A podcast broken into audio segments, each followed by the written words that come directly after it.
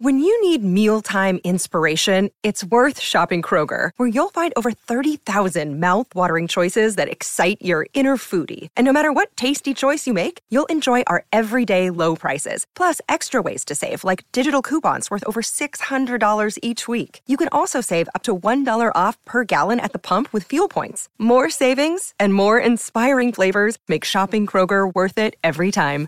Kroger, fresh for everyone. Fuel restrictions apply. A little Ohio Mysteries business before we get started tonight. I am happy to announce that we have launched a phone number if you'd like to call and leave us a feedback on our episode, suggest another mystery, or just in general tell us what a great job we are doing.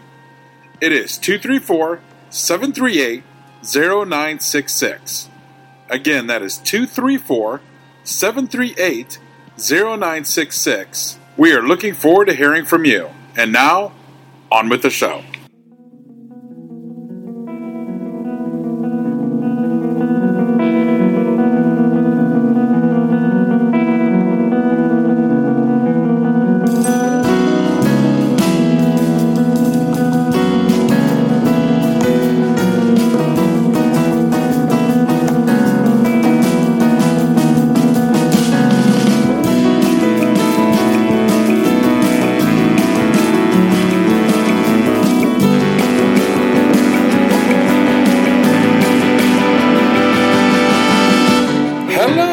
Listeners, and welcome to Ohio Mysteries. You're listening to a clip of Riverrun Reprise, a jazz instrumental by Nick Frank, with the help of a dozen talented musicians from the Youngstown area.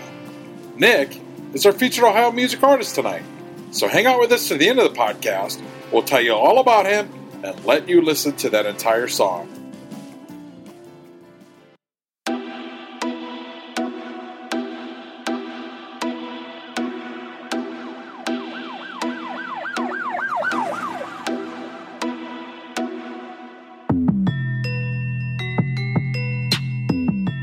But right now, let's throw another log on the fire, campers. Let's dig up a new Ohio mystery. I'm your co host, Steve Yoder, and with me is our award winning journalist, Paula Schleis, who spent 30 years telling these kinds of stories for the Akron Beacon Journal. Hi, everyone. Steve, have you ever heard of the Giants of Seville? Uh, no, is this a baseball team? It's not. But if you haven't heard about it, I am happy to be the one to tell you about it. Martin and Anna Bates were stars of the P.T. Barnum traveling show back in the late 1800s. They made headlines throughout the United States and even rubbed elbows with European royalty. But since it was 150 years ago, we won't be surprised if you haven't heard their story. But what a story it is. So let's just jump into this, and I'm going to start with Martin's story. He was born Martin Van Buren Bates on November 9, 1837, in Letcher County, Kentucky. He was the youngest of 11 kids born to farmers John and Sarah Bates.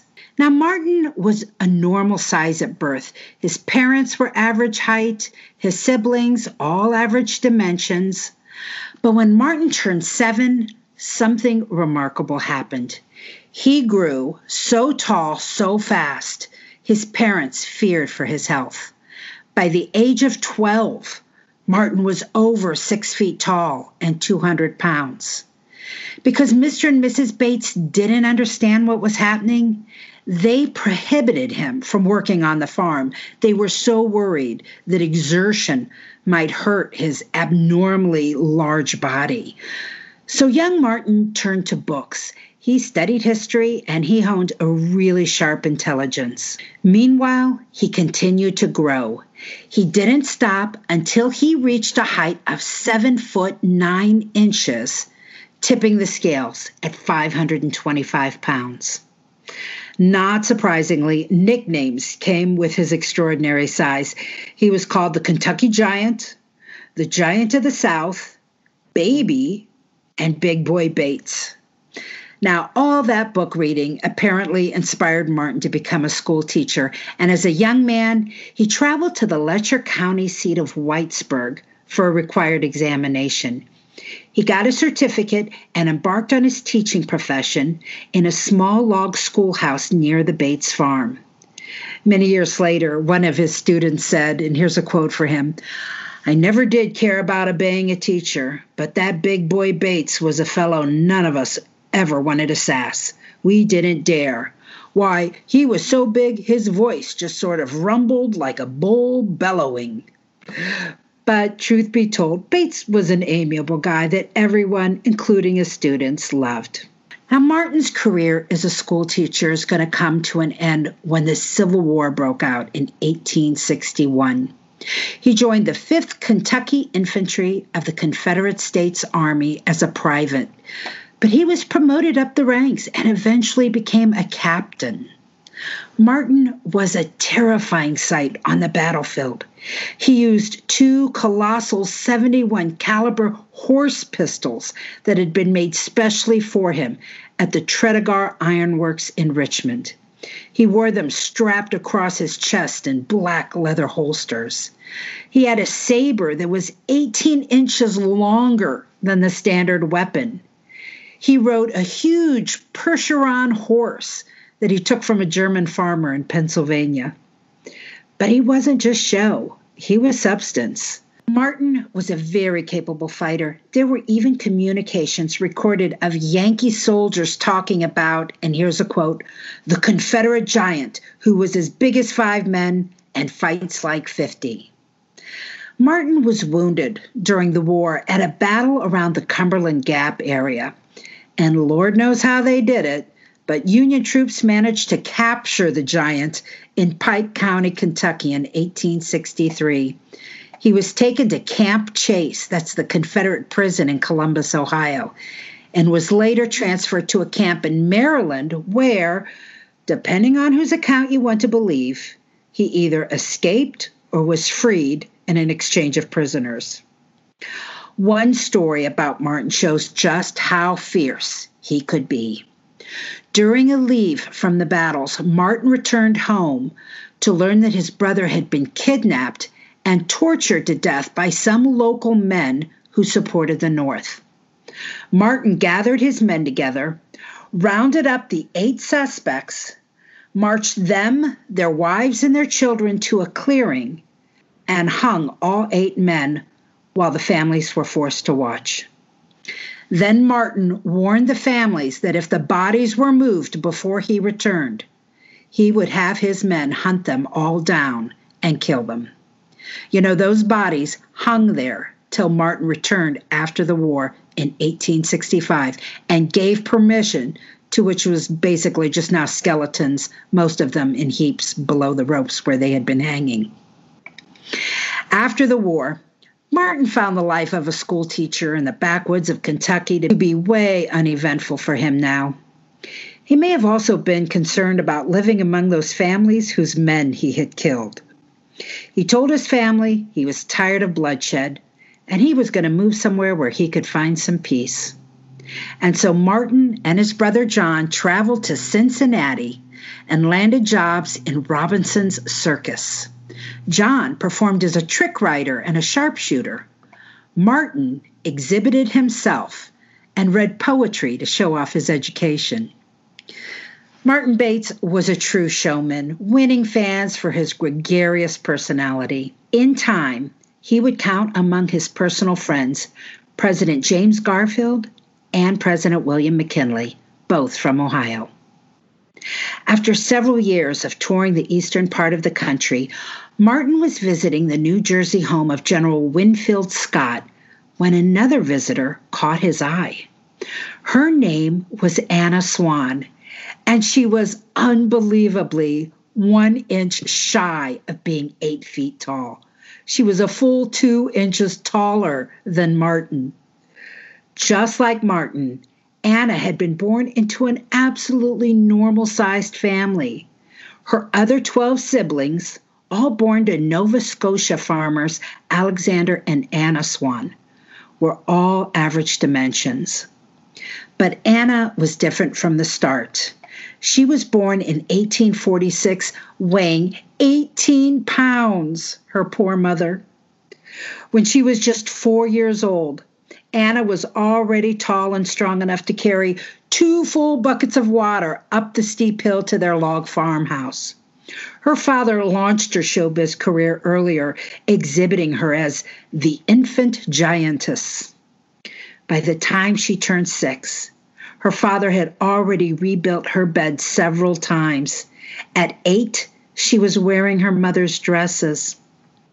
Also, like Martin, there was more to Anna than her size.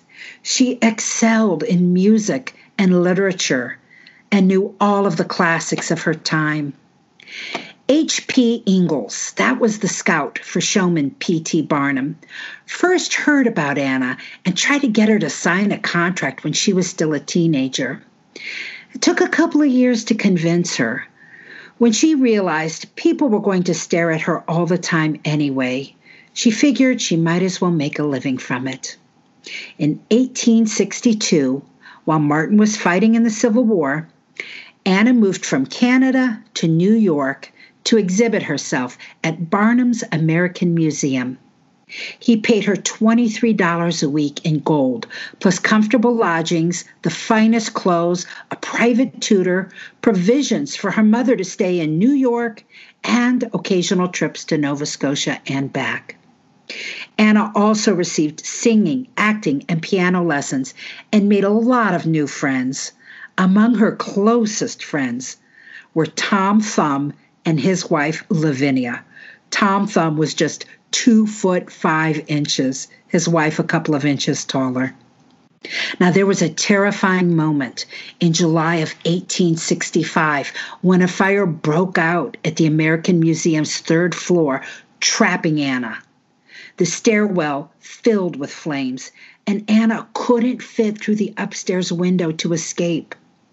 The staff saved her by commandeering a crane and smashing the wall to enlarge the opening around the window, then lowering Anna to the ground by a pulley that was manned by 18 men.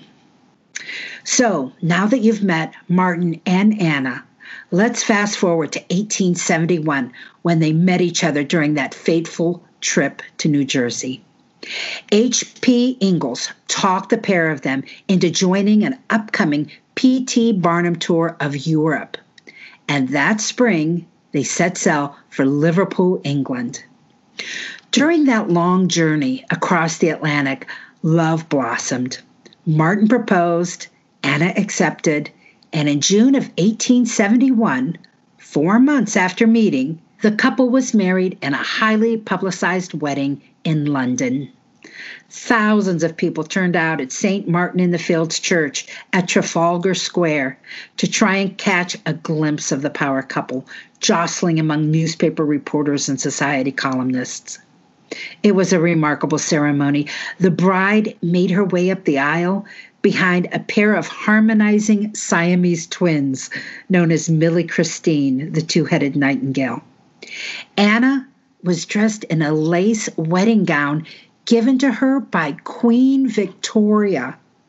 Martin was in a blue coat, white waistcoat, and gray trousers. Martin and Anna had already met and charmed the Queen, who had invited them to Buckingham Palace. In addition to presenting Anna with her wedding gown, Queen Victoria gave the couple two extra large diamond studded gold watches sized to fit their special wrist dimensions. They were reportedly the size of tea saucers, made of gold, studded with diamonds, and worth a $1,000 each, a fabulous sum in that day. She also gave Anna a diamond cluster ring. Another day is here, and you're ready for it. What to wear? Check. Breakfast, lunch, and dinner? Check. Planning for what's next and how to save for it? That's where Bank of America can help. For your financial to-dos, Bank of America has experts ready to help get you closer to your goals. Get started at one of our local financial centers or 24-7 in our mobile banking app. Find a location near you at bankofamerica.com slash talk to us. What would you like the power to do?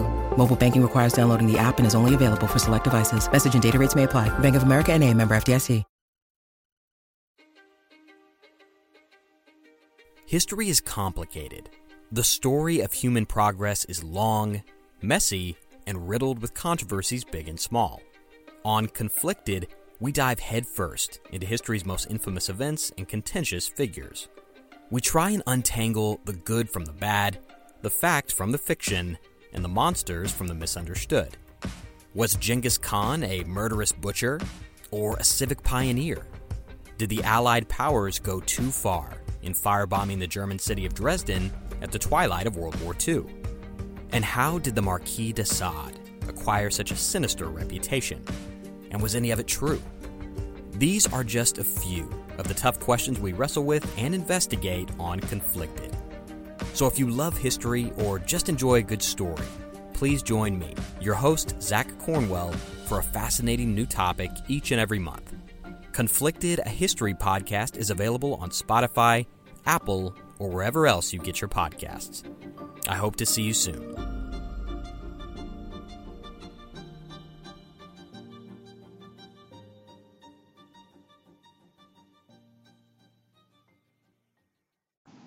I probably should note that Martin and Anna weren't exhibited like some vulgar carnival freak show, as you might be imagining. Martin would usually read some poetry, Anna would play the piano, and then the couple might mingle with their paying guests, chatting politely and sipping tea.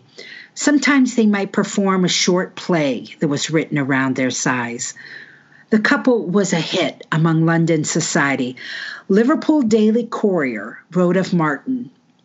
He is a handsome, well proportioned young fellow, neither weak kneed nor round shouldered, as well set up as any of Her Majesty's foot guards.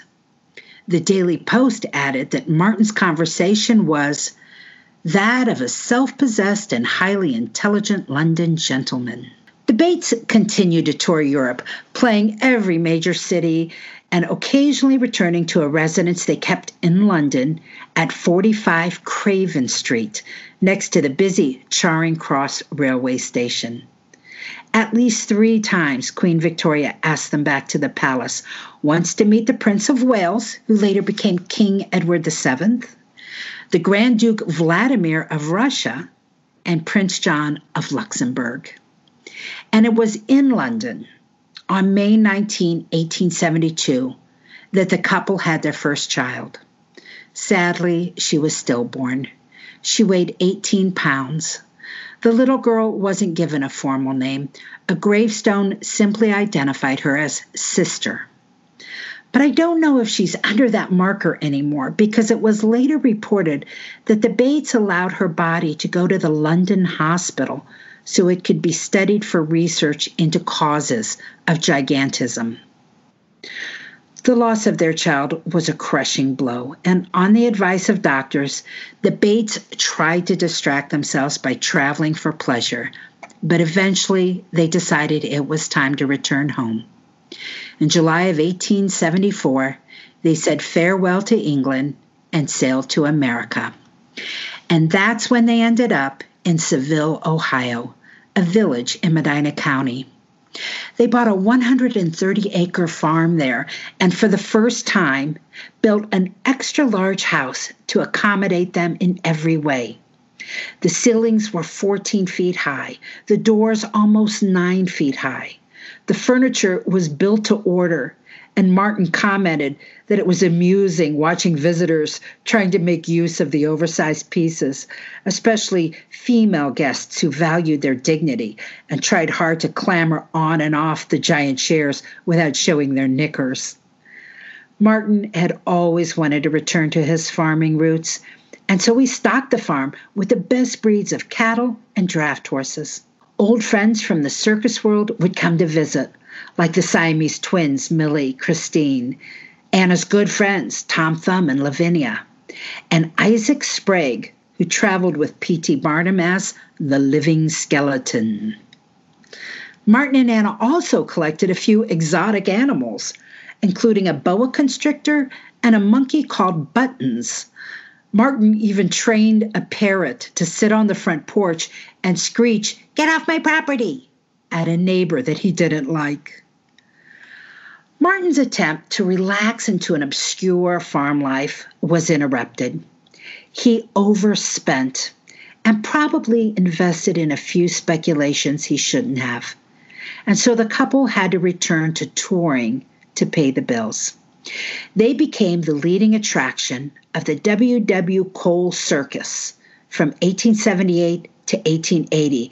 That was a specially chartered train that took them around the mining towns of the American West. Keep in mind, this was the true Wild West, the era of Wild Bill Hickok, Jesse James, and the Indian Wars. It was during this time Anna became pregnant with their second child, and Anna returned to Seville for the birth. Unfortunately, the baby boy met the same fate as his sister. He was 22 pounds and nearly 30 inches tall when he was born on January 15, 1879.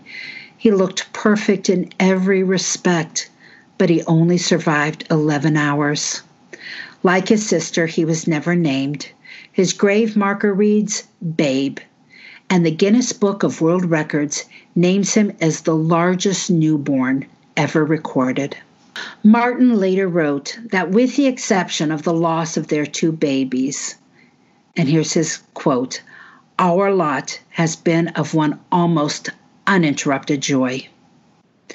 At a time when most Americans live their entire lives within 50 miles of where they were born, Captain and Anna Bates had seen the world. Now, we know Martin had a mean streak in him if he wanted to cut loose and reportedly he got bad tempered as he grew older. He walked with a cane and sometimes used it to hit people who displeased him. And Seville townspeople noticed he started wearing his old Confederate uniform around town as if trying to provoke a reaction. He picked a few fights and was known to start an argument at the drop of a hat. But there were still flashes of that old good natured side of him that won so many fans over. After church on Sunday, local children would gather around him to listen to that giant watch that Queen Victoria gave him chime the hour, or they would climb him like a tree to get the sweets he kept in his upper pocket. Anna, on the other hand, occupied herself with quilting bees, taught Sunday school, and was well liked by the farmhands and the house servants. Martin and Anna were married for 17 years before she died of heart failure in 1888, the day before her 42nd birthday. Martin ordered a 15 foot statue of a woman in Greek robes for their family plot at Mound Hill Cemetery in Seville. It took a decade before Martin found love again, marrying Annette Levon Weatherby, the daughter of a Baptist minister. She was just over five feet tall and some 30 years his junior. Annette didn't want to live in that oversized house, so Martin sold the farm and moved to the center of Seville into a normal house with high ceilings on Main Street. Martin made it to the age of 81, dying of kidney failure at his home in Seville on January 19, 1919. That's right, his death date was 1191919. He was buried next to Anna. The only mystery here that remains is of the lost treasure variety. Author Wendy Koile wrote about the giants of Seville in her book, Legends and Lost Treasures of Northern Ohio, and said after the Bates were gone, people found themselves wondering what happened to everything. They had no heirs, so what became of things like the diamond studded ring and the saucer sized gold watches gifted by Queen Victoria? What happened to his Civil War memorabilia, his captain's uniform, those horse pistols, that extraordinarily long saber? What happened to their wealth and all the wondrous things they had collected on their world travels? There is little physical evidence left of their extraordinary lives. The large house that they had built on that Seville farm was torn down 70 years ago. And I found a story that said a historical group has possession of a pair of his shoes and an ornate helmet that he wore while riding in parades. Other than that, we do have photographs of the couple, and we're going to put some of them up on our website. This is the segment of our program where we invite an Ohio Mystery listener to join us as our designated armchair detective. Joining us tonight is Craig Brown, a listener from Gahanna, Ohio. How are you, Craig? Great, Paula. Thanks for having me on. Appreciate Greg, it. where's Gahanna? Gahanna is just east of Columbus. It's where the uh, the the big airport is. You know, we live right just up the road from the CMH airport, the John Glenn International. So. Oh, great. Uh huh. And, and, why don't you tell our listeners a little bit about yourself? I I have uh, three daughters. They're all in their late twenties, early thirties. Have a couple grandsons from them, and I've been married to my wife Joan since uh, 2005. So we uh, blended family, moved here to Gahanna, and just really loving it. I work at the university. I work for the athletic department at Ohio State, and uh, just uh, hoping that we have a football season. oh, we are all hoping that because we need some entertainment and distraction in our lives. Ab- so absolutely. Good luck with that. Now, the Giants of Seville. Have you ever heard of these guys before? I had never heard of them before you had uh, had mentioned it and sent this along to me. So. All right. Well, I'm glad we're doing this episode then, because I maybe because I used to work at the Medina County Gazette. You know, they were very well known in Medina County, and I guess I just assumed everybody knew them. So clearly, we needed to share their story with everybody. What is your overall thoughts about their story? Was it? Did you find it fascinating? It's very fascinating, and um, a lot of things you talked about with, you know, most people from that era didn't travel anywhere outside of 50 miles of their home. And um, here these guys went all over the world and met the Queen of England, and you know, she held a wedding for them. And it's just, it's such a great story of even how they met. You know, it's just, it seemed to just kind of happen by chance, I guess. And it's, uh, it's wonderful that they got together and it just, sounded like they had a fantastic marriage and they just really loved each other and were two peas in a pod, you know, with their height and their intelligence and just the way that they like to, uh, you know, read, recite poetry, and they were just uh, people of the world. I loved hearing how they were not like this freak show that you would gawk at. You know, if you bought a ticket, you were really buying a ticket to spend the evening with them. And they were, you know, they would play some music or recite some poetry and, and mingle with you. And maybe there would be a skit that they would put on that would kind of, you know, revolve around their height. But I, I was glad to hear that. I thought it was neat too that Martin, even though he was from Kentucky and uh, served in the Confederate Army, you know, he he was friends with Garfield and McKinley. I mean, how about that? That is that's fantastic that he knew a couple of our Ohio presidents.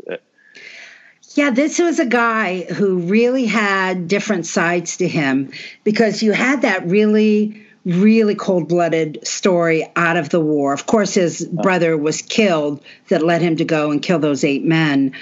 But we also had a lot of stories about how fun and gregarious and you know i saw one guy quoted as saying he just seemed to be a lover of humanity. Mm-hmm. and they clearly won a lot of friends with their charm. Absolutely. Yeah. And uh, it's uh it's just uh, uh, amazing that they uh, settled in seville and stuff as well. I guess they from what i had read that one of the animal handlers with uh, Barnum's Circus or something was from Seville, and um, Martin visited him there at one point and fell in love with the town. And um, he invited Anna there to check it out, and that's why they decided that that's where they wanted to set down roots. Well, you just added something I, I we didn't even say in the story. That's how they ended up in Seville. Yeah, yeah. That's uh, it was just somebody that you know they knew in the circus that they were friends with, and just uh, I guess from what they said, Anna, it reminded her of her home in Nova Scotia. So, yeah. Is that how they got their monkey buttons and their boat from the animal handler? Probably, I guess. You know, that's a boy. What a. Uh, what a cast of characters too that can you imagine in Seville in the 1870s 1880s just seeing all their friends with them in town. Um, Seville only had what less than 600 people at that time. I was looking up the census there. And um, you know they had the the um, Siamese twins that came and visited him, Tom Thumb and his wife, and you know that must have been quite the sight back then with uh, all those people in town just uh, going to see the Bates family. What a treat for them to just see them riding on their carriage through town. I mean, that, Right. I saw one comment somewhere where they said when Tom Thumb came to visit, when he was sitting in the carriage next to Anna Bates, it looked like she just was carrying a doll with her, that she had a doll beside her. I thought, well, it probably did look like that. Yeah. I also I read how- that uh, Martin sometimes would drive the carriage a little too fast sometimes, and they were always worried that Tom was going to pop out of the seat land on the side of the road. So she would have to tell him to slow down. And they probably had no seatbelts back then. Right. Yeah. Uh, the tragedy of them losing both their kids. What what a shame. Yes, yes, very, very, very unfortunate. And um, as you mentioned in your story, though, could you imagine giving birth to a baby that one was 18 pounds and the other one was what 22, I guess. So um, those Yes. are very large babies. And um, yeah, it's just uh, it's very strange that whatever affliction they had to, you know, if it was pituitary glands or something that made them as tall as they were, it looked like it was passed at birth right to their children right away, even though both the Martin and Anna were, were large children when they were born. They uh, they grew fast, but I don't think they their parents really knew at that point that they were going to turn out to be almost eight foot tall in their adulthood. Right. Although I will say in Anna's case, she was an 18 pound baby. Oh yeah, yeah, that's right. And her poor mother, oh my gosh, in the Yeah. 1800s, Mhm. before there was the medicine that we have today that could have eased that pain, I don't Right. know how she survived that. Yeah, and um, I, you know, I noticed also that they did start taking her to county fairs around Halifax and um, around Nova Scotia to some of the the smaller fairs and things, just because they had to keep building bigger beds for her. They made clothes for her, but she also would grow out of her shoes just so often that you know they it was putting them in the poorhouse and they would get money from you know these fairs and stuff just to keep clothes on her back and you know make new beds for her and stuff they had to they had to adjust their house for anna to live there at that point so really when barnum came along and offered her that place to stay and things he really he did her a huge favor because it just sounded like you know she was so comfortable there because she could be herself and she wouldn't have to walk down the street and everybody stare at her. And she was in with everybody else that had differences and things at that time and it was just home for her. Did you see the movie The Greatest Showman? i did not no. Okay, you've got to watch it now. okay. Um, okay. because it's it's fictional, but it's based off of P.T. Barnum and that American Museum, Okay. and that museum even burns down, just like the fire Oh, in wow. this story. yeah But you get this wonderful sense of how these people who are just not really appreciated for their differences, you know, where they're born, but Mm-hmm. coming together and really feeling normal, like this, it's okay for them to be themselves. It Right. was really, yeah, I, I don't know what kind of guy the real P.T. Barnum was like, but at least in my fantasy of him, he did these people just an amazing, great favor, bringing them together and allowing them to be family together. Absolutely, yeah, it's fantastic, and you know he's basically the one that funded them to go to England and stuff anyway. And without that that ship ride across the ocean, you know they might have never really fallen in love and you know decided to get married or something. I guess so. Absolutely. And it just, you made a good point about how their babies seem to be, you know, have that gigantic gene in them when they both came from very normal parents. You'd think that they might have at least had a 50 50 chance of having having a normal baby. Oh, But right, apparently, yeah. whatever they had, they did pass it on. Right, right. And this is a uh, just slightly off topic here too, Paula. But one of Martin's brothers lived to be 97, and he was married. He was married three times, and he had 24 children. And the last one he fathered when he was 96. You are kidding. yeah, it's such Wow. a neat story. But yeah, I just I, oh. I found that as well, and it just yeah made me chuckle. So I'm surprised that Martin lived as long as he did. I would have thought, being that big, there would have been extra stress on the heart and, and anything else in his body, you know, the organs. But man, he lived to be an old man. He really did. Yeah. Yeah. And um, wow. just him talking about him walking down the street in his Confederate uniform in Seville as he, you know, got older, just, uh, I don't know, it was to provoke people, but how could uh, like you know you what we're coming to at this point is um, how can some of his belongings like that just disappear? You know what what happened to that? It's, an eight foot tall confederate uniform has to draw attention somewhere you know that you just you wouldn't find that anywhere so. And I, you know i wonder if it exists. We just it's just not public knowledge because i can't imagine somebody coming across this stuff and getting rid of it. I mean, right. You know, not only that, but his pistols, his extra long saber, uh, you know, the jewelry, the you know, the watches, you know, mm-hmm. all of mm-hmm. that stuff. Somebody has to have those, right? We just don't know who. Right, yeah. And actually, I sent a message to the Seville Historical Society on uh, their Facebook page and just asked them if they, you know, had any knowledge of possibly what happened to it. And they told me that some of the jewels were sold to some of the local jewelers around Seville. And um, one of the, I think, uh, even Martin's watch, the one that you know the Queen gifted to him. You know, I know both of them got a watch or and jewelry from her and things, but um, it was supposedly a thousand dollars in cost at the time because it was so full of gold and diamonds and things. But the jeweler supposedly sold it in 1923 for 150 dollars to somebody.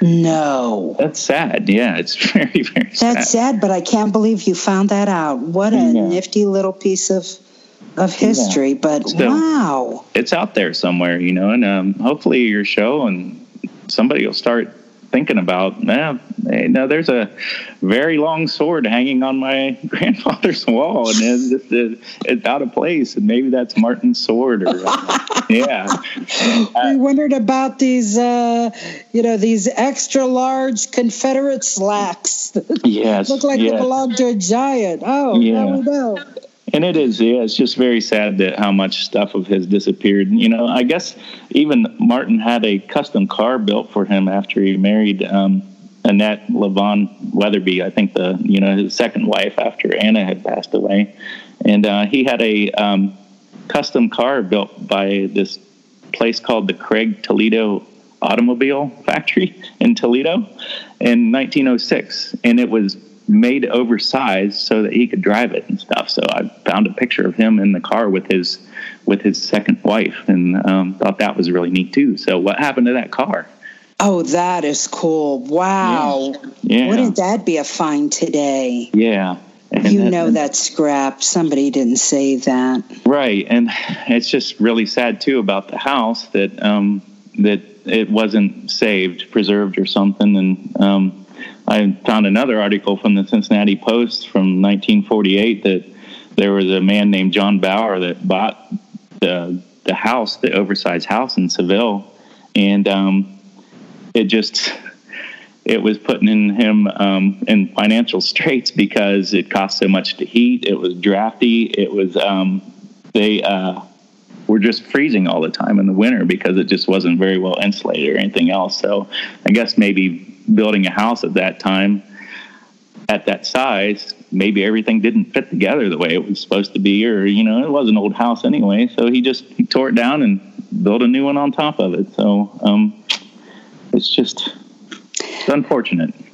You know, it is. We live. Uh, I live in Barberton, and mm-hmm. there was a very big debate back in the '60s about whether to try to save the mansion that had been built by the town founder O.C. Mm-hmm. Barber, and they ended up tearing it down.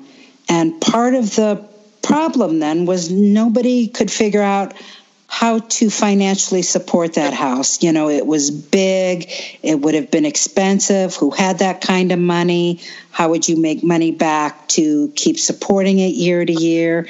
And so they ended up tearing it down. And somebody back then had made the comment it's too bad we can't just board it all up and leave it sit there until a smarter generation comes around. Absolutely. And when you were saying that about his farmhouse, I was thinking that, like, wouldn't that have been cool if somebody could have just boarded it up and waited till somebody smarter came along that could figure out how to preserve it? Because that's a house I would go visit. Uh, yeah, as a tourist. Yeah, you can and, totally uh, see that being an attraction. and just being from Newark and things too, we we had a lot of uh, Hopewell and Adena mounds um, back there from the ancient tribes. They were all over the countryside, I guess, there and things too. Now there's just a couple of earthworks left because people would just plow them under, you know, to build their houses on and things. Um, especially too, I'd heard stories from growing up there that you know once the the Indian wars out west in the you know the Wild West 1870s through up through 1900 that people were upset about the Native Americans in the West so they just would plow under these mounds out in Newark and things even though it had nothing to do with uh, one with the other so yeah And now we have such respect for that, Mm-hmm. you know, ancient history, but it's too late because Right, we yeah. let them go. Yeah, you know, I was in a, it was, I think it was a golf course. Isn't there down in Newark like a golf course where Yeah. the mounds part, there's part of the mounds or like it, part of the golf course? yes I caddied there when I was 15 so Was that right? Oh, wow. And it was so strange, Paula, because we would sit on those mounds, we'd walk over top of them, everything else, you know, with with bags for doctors, lawyers, you know, just people with. Uh, here we are, these fifteen-year-old kids just walking over top of these mounds, and just I, I don't know, it just it just makes me kind of ill right now thinking about it because it was no understanding of what, what Yeah. that meant. Are they protected now? I mean, do they have signs now saying don't walk on this or do people still walk on them? Yeah, they people hit balls off of them. You know, if you get your Yeah. ball stuck in the mound, there'd be somebody cussing about, ah, it's my ball stuck on the mound. So, but there, there's a cart paths that go over top of these mounds too. You can drive right over top of them. So, This is Alex Hastie, the host of Ohio versus the World, an American history podcast. On Ohio versus the World, we'll travel back in time with the authors, historians, and even witnesses to visit the most exciting, consequential, and too often overlooked topics that have shaped America's history. There seems to be an Ohio connection to so many important moments. When you said uh, Ohio versus the world, we did some damage. So join us and we'll take a deep dive to enlighten, educate, and entertain you as Ohio versus the World makes history fun again.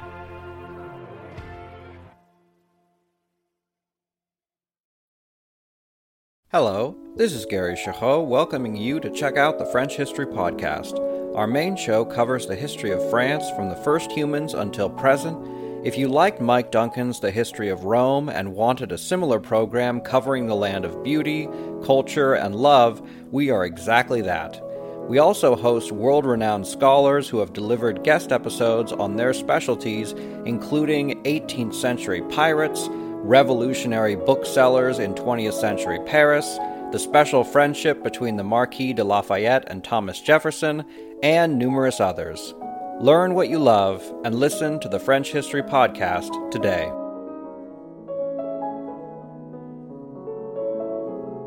Hey, one good thing I guess though is that um, the country club's lease is going to be up. I guess in the next few years, it might be three to five years or something. They're just going to abandon it, so it's going to become a park now.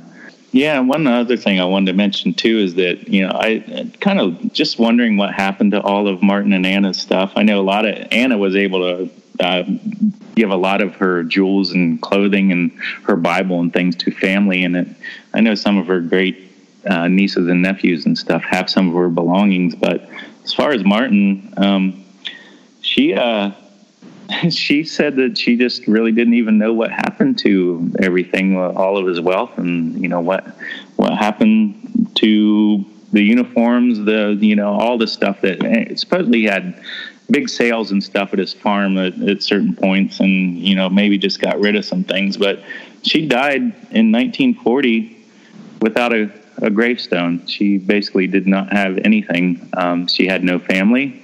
She didn't have any siblings, no children. And um, You're talking about Martin's second wife? yes, Annette. Yeah. Annette. Yeah. Her great great niece, or great great great niece from Erie, Pennsylvania, just in 2016, um, was able to purchase a, a headstone for her and and uh, was able to mark her grave. Oh, so she's got a marker now.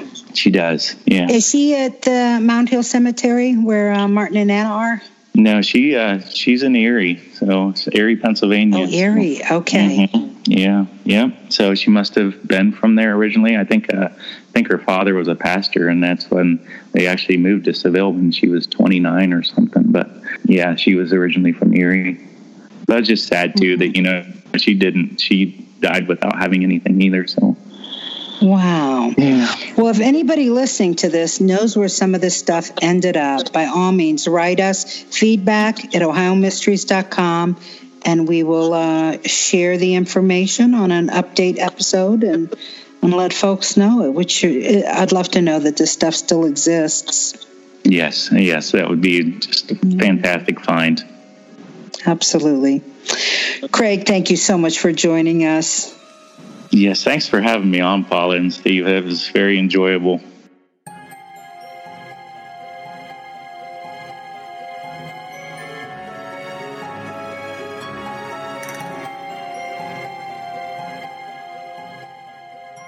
That's it for tonight, listeners. For photos, news clippings, and more on this and every episode, hop on over to our website, ohiomysteries.com. And that brings us to tonight's featured Ohio musical artist, Nick Frank from Youngstown, Ohio. Nick has recently been studying many great jazz musicians, and that has led him to work on a full album that just came out July 18. It's called Isness. And the fun thing about this album is that it uses tons of local talent.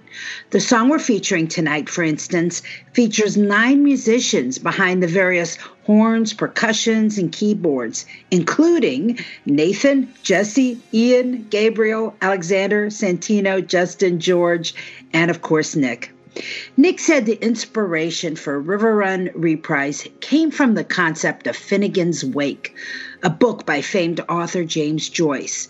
The idea being that we are dropped into an ever flowing river of life, often adrift and not in control. But if you allow yourself to accept the chaos and let it push you through without resistance, you'll reach a greater state of clarity. So look for Nick Frank Music on Facebook and follow him. You'll get updates on his work and probably on the entire jazz scene in Youngstown. Well, let's have another listen to Riverrun Reprise by Nick Frank. And we'll see you here next week for another episode of Ohio Mysteries. Ohio Mysteries is produced by Stephen Yoder and Paula Schleis. Special thanks to our Patreon and PayPal supporters. Thank you, Audionautix, Daniel Birch, and Adarin for the music. And of course, to all of you who support our show by listening and telling friends and family about us. You can find us on Twitter at Mysteries Ohio. You can find us on Facebook by just searching for Ohio Mysteries. We are also on Instagram at Ohio Mysteries.